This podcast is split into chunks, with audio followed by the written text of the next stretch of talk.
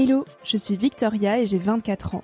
Chaque semaine, j'embarque mon micro jeune et je pars à la rencontre de personnes inspirantes pour poser mes questions sur ce qui fait nos vies, dans un monde où l'on se cherche et où on questionne notre avenir. J'espère qu'écouter le parcours et les conseils de ces personnes qui ont rêvé et osé faire de leur rêve une réalité t'aidera toi aussi à avancer d'un pied plus sûr dans la vie. Alors je t'invite à emprunter un nouvel œil pour regarder le monde sous un autre angle, pour te recentrer sur ce qui est essentiel et sur qui tu es, pour t'aider à trouver ton chemin et surtout à oser.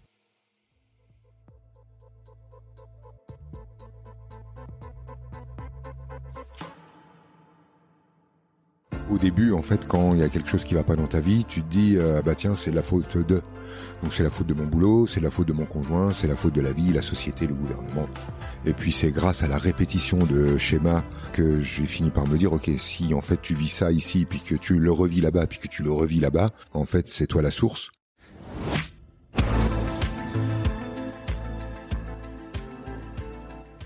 La plupart du temps, on ne se connaît pas, on se définit. On cherche à montrer au monde qu'on est du bon côté. On n'observe pas la réalité, mais notre réalité. Alors on distord le monde réel en construisant un point de vue sur des événements et des rencontres. Ce point de vue qui finit par faire de nous un personnage que l'on incarne, sans même avoir conscience que l'on enfile un costume. Alors on passe nos vies avec des costumes sur le dos, en distordant le réel. Frank Lobvé a incarné plusieurs personnages et endossé de nombreux costumes, avant un événement radical qui l'a conduit vers son autre vie. Je dois vous avouer que j'ai réécouté cet épisode trois fois, tellement des clés s'y trouvent. Franck nous partage une trousse à outils pour avancer sur différents sujets constitutifs de nos vies. Et j'ai été franchement déstabilisée par cette rencontre. Dans cet épisode avec lui, on parle d'amour, de con et d'interprétation. J'espère que cette écoute t'aidera à te libérer des costumes. Bonjour Franck Lobvé. Bonjour Victoria. Merci de m'accueillir dans ce précieux lieu en Ardèche qui est absolument magnifique. Avec plaisir, bienvenue. Franck, tu es penseur contemporain, auteur et conférencier, donc ça c'est les casquettes qu'on te met, mais tu es bien Ouais. plus que ça. Oui, ou, ou bien moins. Oh, oh, oh, oh. non, quand même. Tu aides des milliers de personnes à accéder à des parts de même euh, encore méconnues. Et je suis très heureuse d'avoir ce temps euh, privilégié avec toi aujourd'hui pour aller justement euh, creuser ces fameuses parts méconnues en chacun de nous. Tu dis être né dans une famille banale, d'une ville banale, dans un pays banal. Ouais, ouais. Alors, qu'est-ce que c'est euh, d'avoir une enfance banale? Bah, c'est surtout le- l'idée que de, de mon enfance, j'aurais pu tirer euh, euh, une enfance exceptionnelle, exceptionnellement douloureuse ou exceptionnellement euh, agréable, euh, selon les, hum, les souvenirs que je sélectionne et comment je les mets les uns derrière les autres pour en faire une, une, une légende. J'aurais pu en tirer euh, de quoi te faire pleurer ou de quoi te faire euh, rêver. Et euh, je choisis en fait de ne pas instrumentaliser mes souvenirs pour me fabriquer une légende spéciale. J'avais envie de dire que que ça me faisait du bien en fait de ne pas chercher à être plus ou moins que le voisin. Donc banal, c'est le mot qui convient le mieux. Mhm. Et tu as le souvenir d'avoir été un enfant ballotté euh, dans ses premiers mois sur Terre. Euh, et c'est avec ce souvenir que tu dis avoir fabriqué l'enfant fautif. C'est quoi un enfant fautif? Le- L'enfant fautif, c'est euh, le- l'enfant qui grandit avec le- l'impression euh, un peu lointaine, un peu bizarre, qui une impression qui donne pas vraiment son nom, que euh, est sur un siège éjectable et que si euh, s'il déconne, euh, il va repartir. Alors il ne sait pas où, il ne sait pas pourquoi, mais il vit avec cette sensation-là. J'ai euh, cette espèce d'ambiance dans l'enfance où euh, ça se passe bien, tout est cool, mais je vois qu'il y a une forme de gesticulation, une forme d'inquiétude, une forme de de, de, de peur d'être démasqué qui voilà qui confine à, à l'idée du siège éjectable. Comme si tu ne pouvais pas être toi-même et t'afficher tel que tu étais vraiment? Euh, en fait, euh, il s'avère avec le recul que j'avais parfaitement le droit d'être moi-même, mais que je pensais que je devais fournir une version euh, spéciale de moi-même pour être aimé. Mm. Mais ça, c'était en fait mon invention. Je vivais avec des parents, euh, comme je le dis, euh, banals. Et les parents, en fait, dans leur banalité, ce que ça veut pour leurs enfants, c'est simplement qu'ils soient heureux. Et euh, les enfants, eux, de leur côté, vont avoir tendance à se sentir euh, oppressés, challengés, euh, poussés à devenir des grands hommes ou des grandes femmes, alors qu'en fait le désir vient d'eux la plupart du temps. Donc, si tu veux, aujourd'hui, j'ai identifié que c'est pas mes parents qui mettaient la pression pour avoir un enfant spécial. C'est moi, en fait, qui voulais absolument fournir à mes parents un enfant spécial pour que la gloire leur retombe dessus. Tu vois, j'avais envie en fait que qu'ils soient fiers d'eux-mêmes. Donc leur fournir un fils exceptionnel, c'était une bonne piste. Quoi. Mm, mm. Et tu vas même euh, plus loin en disant que tu vivais ta présence sur Terre comme un mauvais rêve dont tu allais forcément te réveiller. Tu dis de cette période, avec le recul, je crois avoir suivi le mouvement, agi ou réagi au fur et à mesure aux événements qui se présentaient. Au point qu'à un moment, j'ai eu le sentiment d'une vie trop petite jusqu'à me demander si elle était bien la mienne. C'est quand même fort comme mot. Bah c'est un- en fait c'est assez répandu dans l'enfance. Euh, moi disons que je suis un enfant qu'on pourrait euh, euh, qualifier de lunaire. Donc euh, voilà, un peu planant, un peu perché, euh, qui a facile à parler aux arbres, tu vois. Mm. Bon, après chez un gamin, c'est à peu près en place ça. hein. Euh, mais euh, Très connecté à la nature. ouais, voilà, voilà, un gamin qui grandit dans les Vosges et qui passe son temps à aller marcher dans les champs, hein, donc euh, c'est même pas un désir d'être connecté, tu l'es parce qu'il y a que ça. hein. Et euh, et finalement, oui, il y a eu euh, des moments où euh, la réussite, la, la, la compétition, euh, l'idée de réussir, l'idée de vaincre, l'idée euh, de, de- des bonnes notes, euh, d'être une bonne personne, etc., était vécue comme une telle pression qu'il y a des moments où tu te dis mais en fait c'est quoi le délire? Qu'est-ce que je fous exactement là? Euh, vous êtes sûr là de votre projet En fait, c'est quoi? On doit choper des bonnes notes, puis du pognon, puis après attendre notre chimio. Euh, c'est- vraiment ça votre projet? À quel âge tu commences à remettre ça en question? Moi, je pense que c'est des, ça, c'est des questionnements de préado qui commencent de se poser des questions sur le sens de la vie. Donc, euh, et après, si tu laisses ce sentiment grandir, oui, ça peut aboutir en fin d'adolescence à un espèce de truc de comment on se barre d'ici, quoi. C'est quoi votre truc de, de malade là? C'est comment on se barre d'ici? Et c'est voilà, c'est un peu le, le cursus que ça que ça a pris. Alors après, attention, pour moi, c'est pas du tout vécu comme un truc douloureux euh, d'un gamin euh, dépressif euh, Mm. qui se traîne d'école en école et d'échec en échec c'est euh, plutôt mon monde intérieur. Donc à l'extérieur, le gamin semble aller euh, tout à fait bien, à peu près normal. J'ai envie de redire banal, mais à l'intérieur de moi, il y a quand même une forme d'agitation, de questionnement. Donc ça fait un gars qui observe beaucoup en se demandant mais en fait c'est quoi exactement le délire? Qu'est-ce qui fait qu'ils semblent tous aussi motivés? Tu vois, un truc comme Hmm. Donc à cet âge-là, tu ne t'es pas ces questions-là, tu oses les affronter déjà? ça. Euh, le, non, elles sont, enfin elles sont pas tues, mais elles sont à l'intérieur de moi. Et qu'est-ce que tu en fais Voilà. En quoi tu les transformes en quelque chose de, de Eh bien, pour toi euh, ça, ça prend euh, différentes pistes. En fait, ça prend euh, la piste naturelle en, en, en jeune adulte autour de 18 ans et compagnie. Ça prend la, la piste de euh, l'émancipation. Mhm. Comment je fais en fait pour ne dépendre de personne et euh, vivre ma vie? Ce qui a abouti chez moi à une course au pognon. Puisque l'idée c'était comment je peux me loger, comment je peux manger sans rien demander à personne. Et puis là, bah, de fil en aiguille, tu te retrouves pris dans un, un mouvement qui n'est plus euh, qui n'est plus désiré, qui est simplement le mouvement de la vie, de quand il faut aller bosser, quand il faut, etc., etc. Donc je vis ces trucs-là. Euh, évidemment, comme je suis un jeune adulte qui joue à être euh, un adulte, comme je suis un jeune adulte qui joue à être un papa, ben, je me retrouve très vite euh, en couple. Euh, et puis de ces couples naissent des ruptures. Et à chaque rupture, il y a une remise en cause. Est-ce que en fait, donc du coup, ce boulot, est-ce qu'il est si utile que ça? Donc tu laisses tomber ton boulot, tu laisses tomber ton appart, en même temps que l'histoire d'amour s'arrête, et puis tu recommences une autre histoire. Donc malgré le fait que très jeune tu aies eu ces questionnements-là assez profonds, tu as quand même endossé tous les costumes qu'on nous pousse C'est ça, c'est ça. C'est-à-dire que j'ai laissé euh, ces questions en suspens, puis je me suis dit bon bah écoute, va vivre la vie, tu verras bien quoi. hein. J'avais euh, tendance à, à répéter les, les, les schémas parce que si tu veux, euh, au début en fait, quand il y a quelque chose qui va pas dans ta vie, tu te dis euh, bah tiens c'est la faute de. Donc c'est la faute de mon boulot, c'est la faute de mon conjoint, c'est la faute de la vie, la société, le gouvernement. Tu, Mm. hein. tu remplis euh, le- la case en blanc, tu fais ce que tu veux avec. Mais donc euh, j'identifiais qu'il y avait un problème à l'extérieur. Mm. Et puis c'est grâce à la répétition de schémas euh, tout à fait identifiables que j'ai fini par me dire ok si en fait tu vis ça ici puis que tu le revis là-bas puis que tu le revis là-bas C'est qu'il y a une raison. en fait c'est toi la source donc euh, si la source c'est toi ben maintenant il va falloir plonger à l'intérieur. Et là donc il y a une- si tu veux une autre euh, démarche qui s'est enclenchée qui est d'aller chercher dedans qu'est-ce que je fabriquais pour euh, me fabriquer toujours la même vie. C'est-à-dire je change de décor je change les personnages mais la sensation est la même. Et ça c'est super désagréable parce que c'est ça qui donne la sensation de d'être un hamster dans une roue tu vois. Parce que si encore quand tu changeais le décor ou les personnages il arrivait d'autres événements Oui. mais non en fait tu te retrouves coincé dans les mêmes sentiments Oui, tu dis que la réalité euh, n'est pas extérieure mais intérieure et que le jour où tu as compris ça, as, tu as récupéré ton pouvoir. Alors il faut euh, le clarifier. La réalité existe. La réalité est extérieure. La réalité, le monde existe. Mais moi, ce que je vais percevoir du monde va devenir ma réalité. Ton interprétation finalement. C'est ça. Je pense que nous sommes des interprètes du monde et qu'on a constamment euh, tendance à confondre notre interprétation du monde avec la réalité qu'on appelle même la dure réalité. Et cette confusion entre la grande réalité et mon interprétation de cette grande réalité pour fabriquer ma petite réalité, cette confusion est à la source de beaucoup, beaucoup de douleurs. Parce qu'on croit en fait qu'on est face à un monde fini, donc mm. on n'a pas la main. Soit je me plie, soit j'obéis soit euh, je, je, me mets au défi, mais donc en marge. Enfin, les, les solutions sont sont raccourcies quand je comprends en fait que le monde extérieur euh, n'existe pas pour moi, c'est-à-dire que je suis juste sur mon interprétation du monde, je comprends que si je change mon interprétation, je change de monde. Et là, ah, j'ai récupéré de l'air. Comment on la change cette interprétation?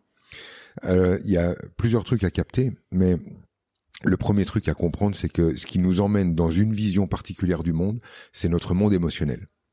C'est-à-dire que les émotions qui sont euh, en moi vécues à un certain niveau de l'enfance et qui restent stagnantes, bloquées, euh, comme qui dirait en attente de résolution, elles finissent par filtrer le monde à ma place. Pour te donner des exemples super concrets, euh, si par exemple, euh, quand t'es gamin, t'as l'impression que tu, tu n'as pas le droit d'être là, que tu qu'on ne respecte pas ton territoire, qu'on ne te soutient pas, qu'on ne t'écoute pas, qu'on ne te valorise pas, l'émotion là va s'inscrire sur les lunettes à travers lesquelles tu regardes la vie mhm. et tu vas filtrer la grande réalité pour fabriquer une réalité une fois adulte où tu continues d'avoir les sensations d'une vie rétrécie où tu sens que tu n'as pas le choix que tu es euh, euh, pas respecté pas entendu pas soutenu etc euh, une autre personne qui aura le sentiment dans l'enfance qu'on l'abandonne retrouvera ces mêmes sensations une fois adulte.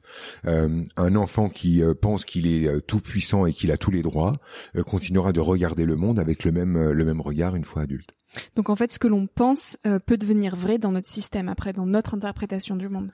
Alors, euh, ce que l'on pense, euh, ça aussi, ça, c'est sujet à caution. C'est-à-dire que je, suis convaincu que ces, ces enfants, que nous vivons et les émotions qui, qui s'entassent font qu'on développe une certaine qualité d'être, une certaine disponibilité au monde, et que cette cette qualité d'être, en fait, elle va fonder la plupart de nos relations et comment les gens vont communiquer avec nous, comment on va interagir avec les gens. Si par exemple tu grandis dans un monde qui te demande de créer un système de défense hyper pointu parce que tu te sens tout le temps hyper agressé, une fois dans le monde adulte, même si les bourreaux sont partis et qu'il n'y a plus de raison de te défendre, l'agressivité qui va être contenue dans ton système va générer générer hmm. euh, dans plein de d'échanges de, la vie courante euh, de, de, de l'agression, tout bêtement. Et ça, ça va même plus loin dans les schémas finalement euh, dont tu parlais tout à l'heure, qu'on répète dans notre vie si on n'apprend pas à les comprendre et qu'on remet toujours la faute sur l'extérieur, et notamment via nos relations. toi, tu parles beaucoup des relations amoureuses et du fait qu'on se met tout le temps dans les mêmes situations. Au sujet du couple, tu dis, je voudrais que les gens puissent ressentir ce qu'est être à deux. C'est quoi d'être à deux? C'est quand euh, l'autre n'est plus vécu comme une menace. C'est quand on arrête en fait de chercher si l'autre est une bonne ou une mauvaise personne. C'est quand on comprend en fait que il n'y a pas des bonnes et des mauvaises personnes, il y a des êtres humains et que dans un humain il y a une potentialité immense du pire au meilleur. Euh, évidemment, pour qu'on comprenne ce que je viens de dire, il faut mettre de côté les pathologies c'est-à-dire les malades mentaux qui vont avoir des attitudes euh, liées à leur pathologie, donc la pédophilie, etc., euh, etc. Oui. Euh, donc je, je mets ça de côté. La maladie existe et mm. tomber sur des malades, ça peut exister. Mais dans l'immense majorité des cas, on tombe sur un humain qui n'est ni une bonne ni une mauvaise personne, elle est les deux à la fois, mm. et les deux peuvent surgir tour à tour. Donc, pour moi, être à deux, c'est arrêter de chercher si l'autre est une suffisamment bonne personne pour mériter mon amour. C'est arrêter en fait de chercher si l'autre tourne rond ou pas rond, s'il est une bonne ou une mauvaise personne. C'est une façon de de dire euh, je sais qu'en toi il y a du plus et du moins et c'est simplement la marque de ton humanité et j'ai aucune intention de te traquer. Je sais ce que c'est que de vivre dans un couple où on se sent sur la sellette dans le sentiment d'être traqué et être à deux c'est arrêter de traiter l'autre en ennemi potentiel.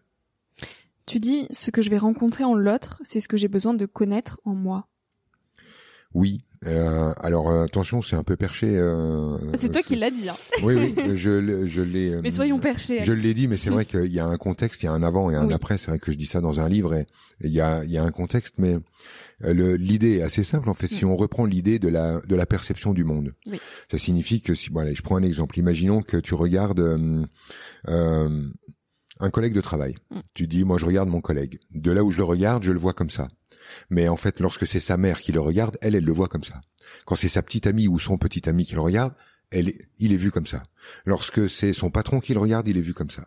Lorsque c'est son enfant qui le regarde, il est vu comme ça. Donc en fait, cette personne, quand moi je l'aperçois, je n'en perçois pas tous les contours. Cette personne, je la rencontre pas réellement.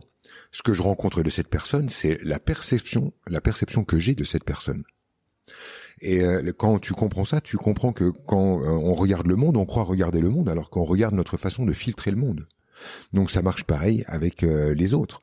Quand vous regardez quelqu'un, vous déposez quand même également chez lui mmh. vos, vos, propres filtres, vos propres traumas, vos propres stimuli, quoi. Mmh, mmh, Pour revenir brièvement sur ton parcours, tu as quand même fait des études d'histoire de l'art. puis après, tu as travaillé dans des marchés pendant plus de 20 ans. Je me suis inscrit en fac d'histoire de l'art, mais j'ai passé mon temps à courir après euh, les meufs, euh, la glande, jouer au baby-foot et fumer des joints. Hein. Euh, ça a été ça. Donc je me suis inscrit en fac d'histoire de l'art et je n'y ai pas réellement mis les pieds. Et ensuite, comme je suis doué pour la rhétorique et l'humain, devenir vendeur est devenu naturel. Mmh. Donc après voilà, j'ai vendu tout ce qui pouvait se vendre à tout le monde. Hein tu vendais tout, tout, tout. J'ai eu une petite anecdote d'une interview que j'ai écoutée de toi où en fait, comme tu arrivais à cerner les gens, tu leur disais le bon mot au bon moment, au bon endroit, qui faisait qu'ils finissaient par acheter. Et donc à chaque fois, tu écoulais tous tes stocks et ça étonnait tout le monde. Oui, bah oui, j'étais un vendeur euh, très doué, mais en fait, tous les vendeurs très doués sont très doués pour l'humain.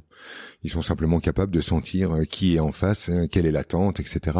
Alors après, si tu veux, c'est la, c'est le versant maléfique de la perception. C'est le, c'est le, le, versant, euh, un des versants les moins euh, les moins sympas de la manipulation, si tu veux. Mais je reste euh, un manipulateur né. Euh, j'ai vraiment ça en moi et, euh, et je travaille avec ça. Seulement aujourd'hui, c'est au service d'un truc parfaitement clair où je peux en parler avec honnêteté, en regardant le truc et en utilisant cette capacité extrasensorielle même. Ah, disons de Extrasensoriel, euh, non, je vais dire sensoriel, parce que en fait c'est une capacité que tout le monde a. Je veux dire, quand on croise quelqu'un, on a un avis sur lui, et moi simplement j'ai affiné ça, je fais ça depuis des années, et je le fais au service de la compréhension de l'autre. Donc euh, je n'en tire rien d'autre. Et c'est là que la, la, manipulation et le pouvoir rhétorique deviennent quelque chose de euh, d'utilisable d'une manière parfaitement correcte. Et finalement, même même en faisant ces marches-là et en étant euh, dans ton élément, tu étais tellement dans cette inconsciente tentative de fuite que ton corps a suivi. Et un matin de mai, tu t'es écroulé euh, devant tes enfants mhm. en faisant un AVC. Mhm. Quelle était finalement cette inconsciente euh, tentative de fuite? J'étais simplement collé au plafond, perché, dans une spiritualité où je pensais que j'avais la conscience ouverte, que j'avais une longueur d'avance sur les autres, que euh, je savais mieux que les autres, euh, que euh, je pouvais simplement attendre que le reste du monde ouvre sa conscience pour me rejoindre sur le nuage de bienfaisance dans lequel je naviguais. en gros, j'étais un con. L'ego avait pris le dessus. le, allez, on peut le balancer comme ça si on veut, mais j'aime pas trop juste le mot parce que L'ego n'est pas notre ennemi. il a, il a certaines fonctions, mais c'est même pas l'ego qui a pris le dessus. C'est simplement que j'étais un con. C'est aussi simple que ça. On en rencontre des cons, hein, simplement des gens qui pensent avoir mieux compris que les autres et que euh, si tout le monde pensait comme eux, la, la, terre irait mieux. Hein. C'est pas ça qui manque. Donc j'étais simplement un con. Seulement, moi, j'étais une forme de con un peu spéciale, c'est que j'étais un con tout à fait perché. Donc euh, je passais mon temps dans les nuages à essayer de, de discuter avec des formes invisibles pour recevoir des informations qui me donneraient une longueur d'avance euh, tout en étant euh, en bas euh, chef d'entreprise à élever des gamins. Donc j'étais tout à fait étiré, si tu veux, d'une hmm. manière littérale. J'étais étiré et une veine dans la moelle épinière fait exactement la même chose. Elle s'est étirée, elle a rompu et j'ai fait, j'ai vécu un AVC. Donc voilà, ça a été une expérience assez intense parce que ça te rappelle à ta mortalité. Moi, j'avais juste 40 ans, mais intense aussi parce qu'elle te dit euh, bon alors euh, tu veux vraiment te barrer d'ici ou quoi? Et là, j'ai ressenti à quel point j'avais aucune intention de mourir et que c'était plutôt une, posture, euh, une posture bravage de celui qui joue à dire oh ce monde, ce monde est trop nul pour moi. moi, en fait, je voudrais vivre ailleurs. En fait, c'était une fois de plus de l'orgueil mal placé. Et un peu de prétention. Bah grave. Dans ton dernier livre publié euh, chez Erol, Ton autre vie, tu retraces justement le chemin euh, qui t'a mené à ton autre vie. Comment on fait la paix avec soi-même pour arriver dans cette fameuse autre vie? Euh, alors si tu veux, c'est c'est pas une c'est pas la paix avec toi qui t'emmène dans une autre vie. C'est l'idée que si je suis dans une interprétation du monde, parce que en fait je suis toujours en train de le percevoir et que je n'entre en relation avec le monde que par le biais de mes sens, je comprends en fait que la vision que j'ai et la lecture du monde, euh, j'en ai une, mais je pourrais en avoir plusieurs. Et euh, mon autre vie, en fait, c'est l'idée qu'il y a quelque chose qui m'empêche de décaler mon regard pour prendre le monde autrement que comme j'ai l'habitude de le prendre. Qu'est-ce qui t'empêchait, toi? Et en fait, ce qui empêche moi et le reste du monde, Victoria, de changer d'angle de vue, c'est le ressort émotionnel surtendu c'est-à-dire tous ces paquets d'émotions qui ne sont pas vécues et qui nous emmènent dans une lecture unilatérale du monde. Et cette lecture unilatérale ben, nous emmène dans une vie qui est toujours plus ou moins la même et dans une lecture qui est toujours la même. Donc on croit et on finit par valider le, notre monde. Tu sais, à l'instar d'un d'un algorithme de réseau social qui te fournit ton mode de pensée euh, en boucle, eh ben exactement de la même manière, tu vas continuer de valider ton monde euh, en, en, le, percevant toujours depuis le même angle ton autre vie, en fait, cette capacité qu'on pourrait d'avoir de sélectionner d'autres morceaux de réalité pour en fabriquer sa petite réalité, nous demande tout simplement d'accepter d'être touché par ce qui nous touche, de vivre notre monde émotionnel. Donc pour moi, la démarche, elle a été assez simple. Il ne s'agit pas de faire la paix avec moi. Il s'agit d'accepter d'être touché par les émotions, par les émotions qui me touchent dans la vie. Jusqu'alors, je pratiquais le sport qui est pratiqué par la plupart des gens, c'est que quand je suis touché par quelque chose, je désigne quelqu'un comme coupable de ce qui m'arrive et ça stoppe le flux émotionnel. Donc le bénéfice, c'est que je ne suis pas dans l'émotion, donc j'ai l'impression d'être un adulte parce que je suis stable, je suis cohérent, je suis congruent, je suis solide dans mes pompes. C'est une forme de protection. C'est une forme de protection, comme si en fait les émotions étaient mortelles vraiment se protéger contre ça. Aujourd'hui, pour moi, c'est un non-sens. Mais en plus, ça me permet de désigner celui qui a déclenché l'émotion chez moi comme coupable. Donc, du coup, lui devient le mal, moi, je deviens le bien. Moi, je suis victime, donc lui, il est le bourreau. Et à cet endroit-là, la plupart des gens s'arrêtent. Donc, d'un seul coup, quelqu'un déclenche une émotion chez toi. Il y a juste à le désigner comme coupable d'avoir désigné cette émotion d'avoir déclenché cette émotion. Lui, il devient le mal, toi, tu deviens le bien, et tu peux continuer ta petite vie.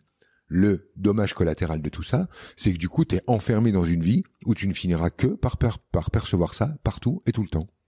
Et regarde, je le sais, puisque tu interviews des tas de gens, tu vas tomber par exemple sur une personne qui va te parler euh, du bien-être animal. Mhm. C'est quelqu'un qui aura vécu à un moment donné dans son enfance euh, quelque chose de violent vis-à-vis -vis de ça qu'il aura retrouvé sur son chemin un peu plus loin, puis sur son chemin un peu plus loin, et qui tous les jours, lorsqu'il ouvre son fil TikTok, euh, Facebook ou Insta, tombe sur des moutons égorgés à l'envers. C'est-à-dire que la vie, euh, je veux dire au même titre que l'algorithme de tel ou mm. tel réseau social, va lui fournir en boucle son système de croyances, durcissant ainsi sa croyance que le monde est rempli de tarés qui ne pensent que à abîmer les animaux, et le et tant qu'elle va désigner des coupables, sans vivre son moment émotionnel, elle ne pourra jamais décaler son regard pour voir une autre vie que celle qu'elle est en train d'observer. Cela dit, euh, observer la vie qu'elle observe n'est ni bien ni mal. Et je suis heureux que certains soient euh, euh, en contact avec cette douleur quotidienne de manière à ce qu'ils puissent faire bouger les choses. Par contre, si eux se retrouvent enfermés dans une lecture du monde qui leur rend le monde invivable, alors là, je leur conseille de de temps en temps lever le pied sur désigner les coupables et accepter, accueillir ses émotions. Accepter de ressentir ce que ça leur fait profondément, de pleurer comme un enfant de 6 ans euh, devant son chien mort ou devant comme un enfant de 4 ans qui voit qu'on enlève le pyjama du lapin. Et lorsqu'il acceptera de ressentir ces trucs-là, peut-être qu'il aura le loisir d'aller sélectionner d'autres morceaux de réalité et de vivre dans une réalité où de temps en temps elle est occupée par ce sujet-là et c'est pas plus mal parce que ça fait quelqu'un qui au moins va s'occuper de ça et de temps en temps sera occupé par d'autres angles de vue et ne sera pas obnubilé par ça. Mais alors comment on accepte ces émotions? Est-ce que le simple fait de les nommer et de les accueillir, ça suffit? Ou est-ce qu'il faut faire un travail plus de fond, de thérapie Alors moi, je suis euh, globalement contre le développement personnel, oui. contre toute technique de gestion d'émotions contre toute technique pour nommer l'émotion, etc. Qui ça pour moi, en fait, le, pour, pour moi, en fait, tout ça, c'est l'inverse de la nature humaine. Une émotion, en fait, on n'a pas besoin de savoir son nom. Déjà, on peut pas le connaître. Tu vois, quand toi t'es triste, Victoria, et que moi je suis triste, on peut tous les deux appeler ça la tristesse, mais est-ce qu'on est en train de vivre le sentiment? Le même, on ne le saura jamais. Mhm. Je ne sais pas en fait ce que c'est qu'être triste vécu par toi, mm. et tu ne peux pas savoir ce que c'est qu'être triste vécu par moi. Donc déjà, donner un nom aux émotions, c'est une fausse piste. Oui. Euh, ensuite, euh, euh, vivre une émotion, ça n'a, ça n'a pas besoin d'être géré, ça n'a pas besoin d'être compris. C'est un truc qu'on fait depuis l'enfance. On, sait exactement. C'est accepter d'être touché par ce qui nous touche, en arrêtant en fait de jouer à si je suis euh, si je vis une émotion, c'est que je suis fragile, et si je suis fragile, c'est que les autres vont me massacrer. Non, c'est pas comme ça que ça marche. Euh, si tu regardes bien autour de toi, euh, lorsque quelqu'un est dans sa vulnérabilité, dans sa pure fragilité, euh, personne se jette dessus euh, pour lui jeter des cailloux. Euh, l'humain a plutôt tendance à tendre la main quand il sent de la véritable vulnérabilité lorsqu'elle n'est pas mise en scène pour obtenir des câlins. Je parle de la véritable vulnérabilité, de mm. la fragilité. Et puis une émotion, ça n'est pas baigner constamment dans un monde émotionnel et jamais s'en sortir. Oui. Hein, vivre une émotion, euh, c'est quelques minutes où on se retrouve euh, la nez, euh, les yeux pleins de larmes, d'être bouleversé par une image qu'on a croisée dans la rue. Hein. C'est pas non plus le, c'est pas la mm-hmm. fin du monde. Hein. Et alors je vais poser une question peut-être un peu cash. Aujourd'hui, est-ce que tu as complètement réussi à te libérer de ce Franck con que tu décrivais? Non. Alors déjà, euh, c'est pas assez cash pour moi. Comment veux-tu que je le formule? Non, non, mais ça ne me dérange pas. Mais je veux dire, euh, je je suis pas euh, je suis pas susceptible et je ne suis pas euh, sujet à oh machin mais comment peux-tu? Tu déclenches une émotion chez moi le, justement. Je m'en fous vraiment. Tu peux me parler mm. dans une liberté totale. Et non en fait si tu veux aujourd'hui je suis conscient d'être un con et je ne le saurai que dans cinq ans c'est-à-dire que quand je vais me retourner euh, dans cinq ans sur ce que je suis en train de te dire aujourd'hui, et si j'écoute ce podcast-là dans cinq ans, je dirai mon Dieu, mais quel con, mais quelle condescendance, mais quel, mais quel trou du cul. Tu pourrais pas un peu fermer ta gueule. Tu vois je suis convaincu que je dirais ça dans cinq ans. Et euh, ce qu'il y a, c'est qu'aujourd'hui, ça ne me dérange pas. Parce que c'est ta réalité d'aujourd'hui. Bah, parce que je suis un con, comme euh, comme un humain ni plus ni moins. Tu vois, ça fait pas de moi un être spécial. Tu vois, ça fait juste de moi un gars qui le sait. Et comment toi personnellement tu as ressenti euh, ce petit cafouillage interne qui a pu se passer entre le moment où tu avais réalisé que tu étais un con et que tu as euh, décidé de changer de vie et euh, d'avancer sur ton chemin intérieur? Je n'ai pas pu, Victoria. J'ai pas pu changer de vie. Je vais t'expliquer le truc et c'est vraiment c'est un des plus grands dommages. C'est déjà en fait l'AVC t'a quand même poussé à changer de vie eh radicalement. c'est ça. Mais en fait euh, l'AVC si tu veux je l'ai pas demandé. Oui. Tu comprends? Et sans lui, euh, sans lui j'y serais encore dans ce con. Parce que si tu veux j'étais un con mais euh, pas j'avais pas d'intention belliqueuse moi. J'étais juste un con parce que j'étais enfermé dans ma vision de moi, à passer mon temps à me définir, à me dire moi je suis comme ça, je suis comme ci, je suis pas comme ci, je suis pas comme ça, euh, tu vois. Et j'étais un con parce que j'étais enfermé dans une vision unilatérale de moi où je faisais tout bien et tout ce qui allait de mal c'était les cons, tu vois? Et en fait quand tu euh, passes ton temps à dire que le monde euh, euh, fonctionne mal et que c'est tous des cons, bah, au bout d'un moment, euh, la lumière doit se faire. C'est toi, en fait, hein, qui perçoit le monde. Donc, quand tu vois des cons partout, euh, au bout d'un moment, il est temps que la pièce tombe et que tu te rends compte que c'est toi le con. Mais si tu veux, j'avais une belle main. J'avais vraiment une belle main. J'étais un père de famille, j'avais trois jolis enfants, une belle maison, une piscine, un métier où je rentrais de la thune, j'étais aimé par les copains, j'avais une belle main. Toutes les étiquettes qu'on nous pousse à, à qu'on nous pousse, qu'on nous pousse. Je dois avouer en fait que mes parents étaient plus cool que moi. Euh, c'est-à-dire que mes parents avaient pas de demande aussi euh, euh, matérialiste. Ils étaient pas aussi cons que moi, mes parents, tu vois, en fait. moi, j'étais vraiment plus con que mon père. En fait, avoir une piscine, qu'est-ce qu'il en avait à foutre, lui? Mais alors, vraiment, ça lui passait au-dessus de la tête, mais loin, loin, loin. Et moi, non tu vois. Donc euh, c'était même pas leurs injonctions ou leurs demandes et j'ai même pas envie une fois de plus de jouer à être la victime mm. des injonctions de la société. Non non, c'était mon désir, j'avais envie de me la péter, j'avais envie d'être l'homme de la situation donc je jouais à ces trucs-là. Mais au bout d'un moment, si tu veux, j'avais une, tellement une belle main que je sentais bien que j'étais un con, je voyais bien que j'étais enfermé dans un truc un peu ça ronronnait déjà, j'étais à la limite de l'ancien combattant, j'avais 40 balais, tu vois. Donc au bout d'un moment, tu dis bon, il y a un problème. Mais euh, quand t'as une belle main comme ça, tu la couches pas. Tu peux pas renoncer à ça. Tu renonces à quoi? Tu renonces à, ta baraque, à ta femme, à tes gosses, à ton entreprise. Tu renonces à quoi? Tu peux pas en fait. Non, c'est trop inconfortable. exactement. Tu étais coincé dans ton confort et tu ne sais pas comment arrêter ça. Alors, il y a une part de moi qui a, si tu veux, un peu pris la main et qui a dit, bah attends, moi j'ai une bonne idée, tu vas passer de 40 ans à 80 ans d'un coup, et là, t'inquiète pas que tu vas devoir... Euh, Bam, AVC. voilà. Et euh, effectivement, ça a, ça a bien fonctionné. Et attention, hein, parce que derrière, euh, l'habitude de la connerie te demande de te dépêcher d'essayer de revenir comme avant. Hein. hein. il faut vraiment deux, trois encore petites claques derrière les oreilles pour dire, ok, ok, ok, ok, ok, ça va, je vais essayer de fonctionner autrement qu'en mode bourrin. Et puis bah j'essaye aujourd'hui, mais je te dis, je, suis conscient que dans quelques années, je j'aurai un regard euh, euh, tendre euh, sur le con que je suis aujourd'hui. Ce sera tendre. Voilà, je ne m'en veux pas. C'est une évolution sans fin finalement. Ah bah évidemment, si tu crois qu'à un moment tu vas arrêter, là t'es déjà une conne. Mmh. tu dis une vie ne se réussit pas, elle ne s'échoue pas, elle se vit. Ben voilà, voilà, oui, c'est ça, c'est ça que j'avais pas capté c'est que en fait, il n'y a pas de dose de, de, succès, de dose d'amour ou de dose d'argent suffisante pour te mettre à l'abri de la souffrance. Ça n'existe pas. À tout moment, en fait, tu peux recevoir euh, une nouvelle qui t'annonce euh, la mort de quelqu'un ou euh, la, maladie d'un autre ou etc etc. Il n'y a pas d'endroit où se cacher. Et moi, je passais mon temps à essayer de me planquer de la vie. Il n'y a pas d'endroit où se cacher. Donc au bout d'un moment, tu comprends que l'idée de réussir sa vie est un non-sens. Déjà, la vivre, c'est formidable. Et après, ce qui me dérangeait le plus dans l'idée de, de, réussir une vie, c'est que si on est capable de dire de quelqu'un qu'il réussit sa vie, ça signifie qu'on est capable de dire d'autres qu'ils ont échoué leur vie. Mais tu, tu vois, c'est faudrait se mettre où mmh. Sans déconner, il faudrait qu'on se mette où pour regarder la vie de quelqu'un et dire toi ta vie elle est ratée. Mmh, mmh sans déconner, on sait ce que c'est une vie à vivre. Je veux dire, ça fait peur. On a peur de pas être choisi, on a peur de, de, décevoir, on a peur de, euh, de on a peur d'être malade, on a peur de mourir, on a peur de. Comment on se euh, libère de toutes ces peurs pour accueillir la vie? Ben en fait, si tu veux, euh, on va pas se, se libérer de la peur. On va être obligé simplement d'accepter de vivre avec. Donc euh, ça veut dire qu'effectivement, en vivant la vie, bah, il se peut qu'on souffre, oui.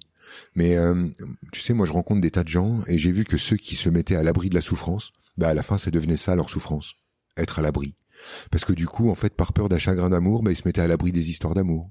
Euh, par peur euh, euh, d'une banqueroute financière, ils se cantonnaient dans des tout petits rôles de petits fonctionnaires coincés et ils n'accédaient pas à leurs désirs, etc. Et si, si tu veux, à un moment donné, la peur prend la main et que tu veux pas la accepter, de vivre avec la peur nécessaire, bah, es obligé de te mettre dans une grotte et d'attendre la mort. Et et pour justement ne pas mettre des plans et des A plus B plus C sur comment apprendre à vivre sa vie, euh, j'ai le sentiment que c'est plutôt un, un, état de disponibilité au monde. Ouais. Comment on peut la cultiver cette philosophie au quotidien? Alors si tu veux attention parce qu'il y a un piège, c'est que tu vois si jamais je ne je dis ah bah faut pas faire des faut pas tirer des plans et euh, faut pas tout calculer je vais me retrouver assis dans mon canapé avec un bedeau euh, à me dire bon bah j'attends que ça tombe. Voilà, tu vois, avec des trucs, avec des phrases à la con, bien perchées, euh, en mode si ça se fait, c'est qu'il fallait que ça se fasse. Si ça se fait pas, c'est qu'il fallait pas que ça se fasse. tu n'aimes pas ces phrases bah, Ça veut rien dire. Si ça se fait pas, c'est que t'as pas bougé ton cul. Puis si ça se fait, c'est que t'as bougé ton cul. Parce que la vie, elle veut rien pour toi. Tu peux attendre dans ton canapé. La vie, c'est pas un être qui a des attentions, qui dit bon alors qu'est-ce qu'on fait pour Victoria? Parce qu'elle est quand même vachement sympa. On lui envoie un mec cool. tu vois, la vie, elle s'en tape. La vie, elle est d'accord avec l'énergie que tu portes, c'est tout.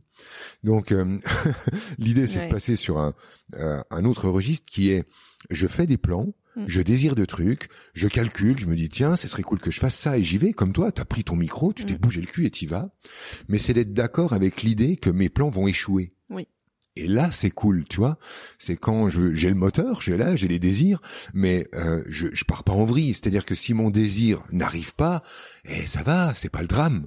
L'idée, en fait, c'est de désirer, de marcher vers mon désir. Mais s'il n'aboutit pas, ça n'est pas mm. important parce que en fait, l'intérêt, c'est de marcher, mm. pas d'arriver. On s'en fout d'arriver. On n'est pas pressé de mourir.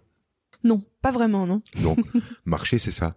Quand on le ramène dans un couple, ça peut amener une, un truc qui est euh, plutôt qu'en fait de se mettre l'un en face de l'autre et de voir en fait qui a le pouvoir, qui n'a pas le pouvoir, qui fait quoi, qui, qui va, tu vois, et de faire un bras de fer avec celle que j'aime. L'idée, c'est plutôt, tiens, regarde, on se prend la main, on imagine un projet, on marche vers ce projet et on n'en a rien à cirer si ça aboutit ou pas. Parce que le véritable projet, c'était marcher en se tenant la main. Donc on s'invente un projet à la con juste pour le prétexte de se tenir la main en marchant. Et après, il arrive, formidable. Il arrive pas, formidable. Mhm. Et, et ainsi de suite. Donc tu vois, c'est l'idée, c'est de pas confondre ce truc-là, sinon on se retrouve stocké dans un canapé, euh, bloqué. Attendre que les choses arrivent. Exactement. Au sujet du couple, donc qui est un de tes sujets euh, de prédilection, euh, j'ai envie qu'on on axe peut-être plus sur la jeunesse. Pourquoi tu Ouais. rigoles? Bah je rigole parce qu'en fait, c'est le, c'est pas le, c'est pas mon sujet de prédilection réellement, c'est que euh, les La vie humains. t'a amené à les- creuser ce sujet quand même. c'est même pas ça. Si tu veux, c'est qu'il y a qu'un seul truc qui occupe les humains. Un seul truc qui occupe les humains, Ouais. c'est l'amour. Et euh, donc, euh, euh, les gens qui sont branchés sur euh, le succès, euh, par exemple, euh, qui aident les gens à devenir euh, euh, youtubeurs ou instagrammeurs ou machin, qu'est-ce qu'ils ils aident des gens à être aimés des autres. Ouais. Euh, les gens qui vont être sur la cause animale, etc. Ils sont sur l'idée d'apprendre à aimer les animaux. Ceux qui vont être euh, sur euh, le couple sont sur apprendre à aimer l'autre. Ceux qui vont être sur l'éducation des enfants vont être sur apprendre à aimer les enfants. Tout est rattaché à l'amour. Bah, tout est rattaché à l'amour. Donc évidemment, quand moi je reçois des gens qui ont entre 20 balais et 60 balais et qui me parlent d'amour, bah ça, ça tombe 9 fois sur 10 sur des Mm. histoires de couple. Parce qu'on a besoin de reconnaissance aussi dans la nature humaine. C'est en fait euh, encore mieux que ça. Si tu veux, on pense pendant des années qu'on cherche à être aimé tel que nous sommes. Et tu verras un peu plus tard que le vrai désir, ce que tu souhaites le plus au monde, Victoria, c'est aimer. Mm. Ce que tu veux, en fait, c'est trouver un autre avec lequel tu vas pouvoir ouvrir les robinets en grand et euh, avoir le droit d'aimer à fond. C'est plus puissant d'aimer que d'être aimé? En fait, c'est ce qu'on souhaite le plus. On l'a remarqué déjà par plein de, trucs. On préfère offrir un cadeau qu'en recevoir un. Tout le monde l'a déjà remarqué. Mais en fait, ça, ça va beaucoup plus loin. Au fond, en fait, ce qu'on souhaite quand on cherche si l'autre est une bonne personne ou pas, c'est pas est-ce que l'autre va m'aimer. C'est est-ce que l'autre est un réceptacle valable pour que j'envoie tout. C'est ça l'idée. Ce qu'on veut, en fait, c'est se retrouver dans une, dans un endroit, dans une situation où on peut tout envoyer. Pourquoi, en fait, à un moment donné, on a envie de faire des gosses? C'est parce qu'on dit, mon gamin, lui, il va pouvoir, je vais pouvoir envoyer euh, toutes Mm. mes doses d'amour au taquet et ce sera légitime. Et lui, il va recevoir. Au fond, oui, évidemment. De là où je regarde, on préfère largement aimer. C'est ça notre, euh, notre idée en dessous. Alors oui, tu avais des questions sur le couple. Euh, une question particulière pour justement les jeunes. Il y a quand même une majorité de d'auditeurs auditrices de ce podcast euh, qui est entre 20 35 ans, même s'il y, y en a de plus en plus, comme je te le disais tout à l'heure, qui ont euh, 40 ans et plus. Des vieillards. Euh, des vieillards, ah ouais, hein, c'est fini après. 40 ans, on fait des AVC, euh, on change de vie. Euh, et donc précisément à cet âge-là où on se cherche autour de 20 ans, on peut avoir tendance à tomber dans des relations par défaut, relations amoureuses j'entends, Mhm. pour combler un vide à l'intérieur de nous. Mhm. Au sujet donc des relations amoureuses, pour ces, ces jeunes qui se cherchent, qu'est-ce que tu aimerais leur partager aujourd'hui? Euh, D'abord, euh, le premier truc qu'on a envie de rétablir, c'est le droit euh, d'utiliser son corps, notamment pour les femmes. Mais en fait, j'ai envie de l'éclairer aussi pour les gars qui Mm. euh, ont peur de ce qu'ils pourraient le faire ou pas faire. Et le, le premier truc, c'est euh, arrêter de vous prendre le chou avec euh, euh, les relations sérieuses ou pas sérieuses. Euh, c'est marrant, c'est marrant les couples. Et je sais en fait qu'il y a un des trucs les plus marrants, c'est le flirt. Tu sais les moments avant, les Mm. moments où on se tourne un peu autour, les moments où on se découvre, etc. Et c'est normal d'avoir envie de renouveler cette expérience, de renouveler les premiers instants, d'avoir euh, d'aller de couple en couple. Ça me paraît complètement normal, cool. C'est au bon endroit. Et vas-y et profite et régale-toi et arrête de penser que tu dois offrir une vie à chaque personne avec qui Mm. tu baises. Euh, donc déjà, hein, on relâche la pression à cet endroit-là. Ça, en général, vous savez le faire. Par contre, il y a un truc sur lequel, à mon sens, euh, vous avez besoin d'infos. C'est l'idée que euh, vous vous amusez, puis qu'à un certain moment, fin de la rigolade, il faut une relation sérieuse. Et alors là, c'est très bizarre. C'est vraiment on part au bagne, quoi, tu vois. Ça y est, t'as 30 ans, là, il faut te Ouais, caser maintenant. Ouais, c'est ça. C'est tu t'es bien marré. Bon, bah maintenant, allez hop, fin de la rigolade. Pop, pop, pop. Il faut bâtir sa vie. Il faut construire sa vie. Et vous êtes pas des maçons. Hein. Il faut à un moment donné se relâcher là-dessus. Bah, il y a aussi cette expression quand on quitte quelqu'un, ah, mais elle a toujours pas reconstruit sa vie. Ouais, ouais. On est vraiment sur les trucs comme ça. C'est c'est de la maçonnerie. Je te dis, c'est pas de Mm. l'amour. C'est fou. Et, et, bah, en fait, c'est pas fou. C'est parce que la sémantique là, elle nous parle de l'idée de construire des murs. C'est on veut construire des digues entre nous et la souffrance. Et on pense qu'en fait, si on est euh, super aimé, on mourra pas. C'est- C'est assez bizarre hein, dans nos trucs, mais bon, c'est des atavismes. On va pas les découdre aujourd'hui. Mais moi, je voudrais juste euh, amener un éclairage. C'est que euh, mon mon couple aujourd'hui, il me dit à quel point euh, je suis plus libre maintenant qu'avant.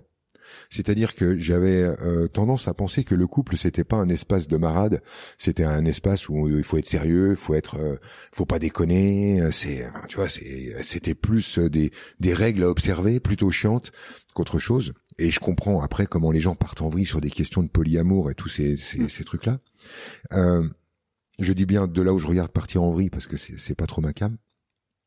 Mais euh, la liberté d'être sorti du marché du cul, et je le nomme exprès comme ça, c'est incroyable.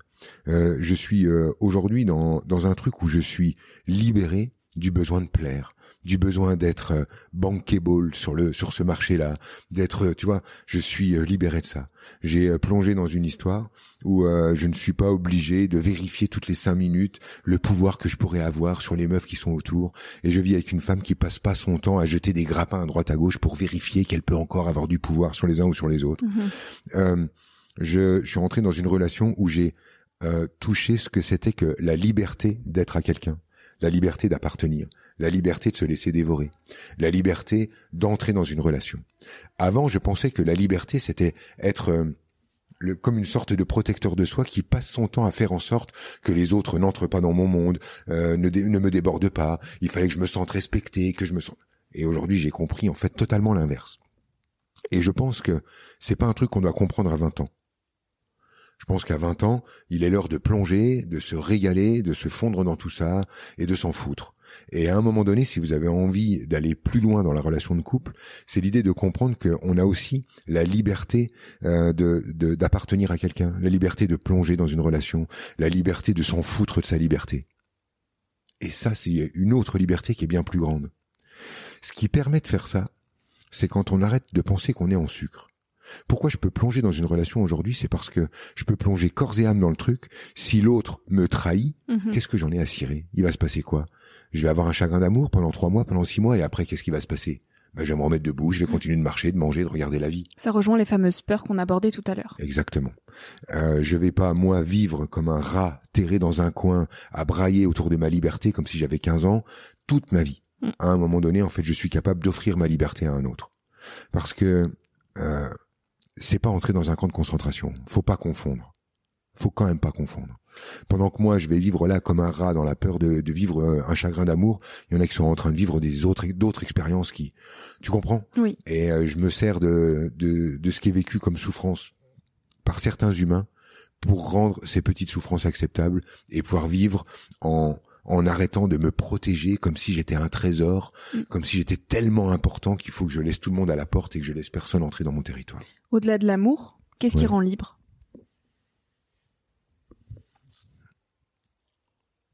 Le, euh, merci, je tombe enfin sur Victoria.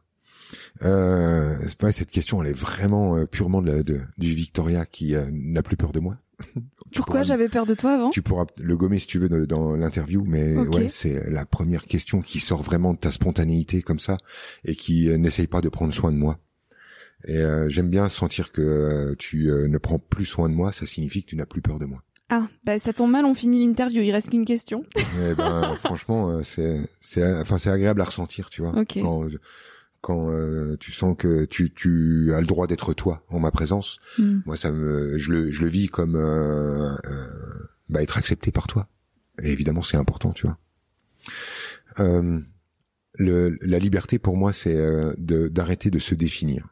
Je, m'explique, c'est que si je passe mon temps à dire moi, je me suis fait tout seul parce que moi, tu vois, personne m'a aidé, je me suis débrouillé comme un grand et machin. En fait, je passe mon temps à rédiger une espèce de carte de visite pour euh, ensuite passer mon temps euh, en mode vieux con, hein, parce que mm. mais attention, hein, il y a les vieux cons de 25 ans, hein, euh, le, de présenter au monde ma carte de visite pour dire t'as vu, moi je suis comme ça, moi je suis comme ça, moi je suis franc hein, quand j'ai un truc à dire, nanani. Et en fait, quand tu passes ton temps à te définir, au bout d'un moment, en fait, t'es enfermé par ta par ta carte de visite. Et tu penses que le monde t'enferme alors que t'es enfermé par la l'histoire de toi-même, mm. comment tu passes ton temps à dérouler éternellement ta petite légende et comment tu ronronnes dans l'histoire de toi que tu racontes et re-racontes et re-racontes. Et en fait, la, la liberté, c'est quand t'es capable de trahir ta légende, de trahir ta carte de visite, de enfin arrêter d'être cohérent, d'enfin accepter le paradoxe ambulant que tu es Et là, en fait, tu retrouves un espace de liberté parce que d'un seul coup, tu comprends que t'es fiable et pas fiable, que t'es bienveillant et capable d'une totale malveillance, etc., etc. Et là, purée, il y a de l'espace, il y a de l'air qui se remet en place. Quoi. Merci. Avec plaisir. J'ai une dernière petite question pour toi, Franck. Mhm. Quel conseil tu aimerais partager aux jeunes qui nous écoutent? Euh, celui que je donne à mon fils euh, qui a 19 ans, donc j'espère qu'il est dans la tranche d'âge de ceux qui t'écoutent. Oui, oui, il y en a. Euh, je me suis demandé un jour, je me suis dit euh, si euh, si tu mourais demain, tu sais que c'est un sujet pour moi. Mm. Euh, Qu'est-ce que tu dirais à ton fils euh, qui te paraît important? Mm. Et donc je vais utiliser ça hein, Oui. pour répondre à ta question. Et après euh, mûre réflexion, je dirais à mon fils euh, trompe-toi, trompe-toi et trompe-toi encore. Très beau conseil. Euh, je lui dirais ça parce que tu as la sensation de te tromper. Tu peux croire que tu es en train de te tromper et tu verras toujours plus tard avec le recul que heureusement Mm. que tu t'étais trompé au moment-là. Et c'est toujours avec le recul que tu vois à quel point c'était judicieux. Et derrière ce truc de trompe-toi, trompe-toi et trompe-toi encore, fiston, il y a l'idée de euh, arrête de penser qu'il y a possibilité de savoir où tu mets les pieds et de vouloir faire chaque pas en étant assuré qu'il va euh, amener à l'endroit où tu pensais qu'il est. Ça ne marche pas, ça. Mieux vaut pas savoir. C'est ça. Sais, il y a un vieux film de boomer qui s'appelle euh, Indiana Jones. Mhm. À un moment donné, le gars se retrouve devant une falaise et il doit la traverser. L'idée est simple, il doit mettre un pas dans le vide et au moment où il met un pas dans le vide, il y a une pierre qui apparaît sous son pied. Et au deuxième pas qu'il fait dans le vide, il y a encore une pierre qui apparaît. Et au fur et à mesure qu'il marche, il crée le pont qui va au-dessus du vide. C'est cette image-là. Il Fais a cette erreur ça. de mettre le pied dans le vide et tu t'apercevras en fait que c'était peut-être pas une erreur. Par contre, essaye de ne jamais faire d'erreur dans ta vie et ce sera ça l'erreur. Eh bien, écoute, on va terminer là-dessus. C'est une merveilleuse phrase. Merci beaucoup, Franck, pour Merci à toi, partages. Victoria. C'était cool. Merci à toi d'avoir écouté l'épisode jusqu'ici. Si ce moment t'a plu, je t'invite à le partager, à laisser quelques étoiles sur iTunes ou Spotify, ou à faire une story sur Instagram pour que je puisse te repartager. En attendant de se retrouver lundi prochain, tu peux me suivre au quotidien et m'écrire sur la page Instagram Nouvel Oeil. Sur le site internet www.nouveloeil-podcast.com, tu pourras aussi t'abonner à ma newsletter. J'y partage des inspirations, des nouvelles, des astuces et des petites choses qui font notre quotidien. Je te dis à la semaine prochaine pour de nouvelles aventures et en attendant, savoure la vie comme il se doit et fais des choses folles.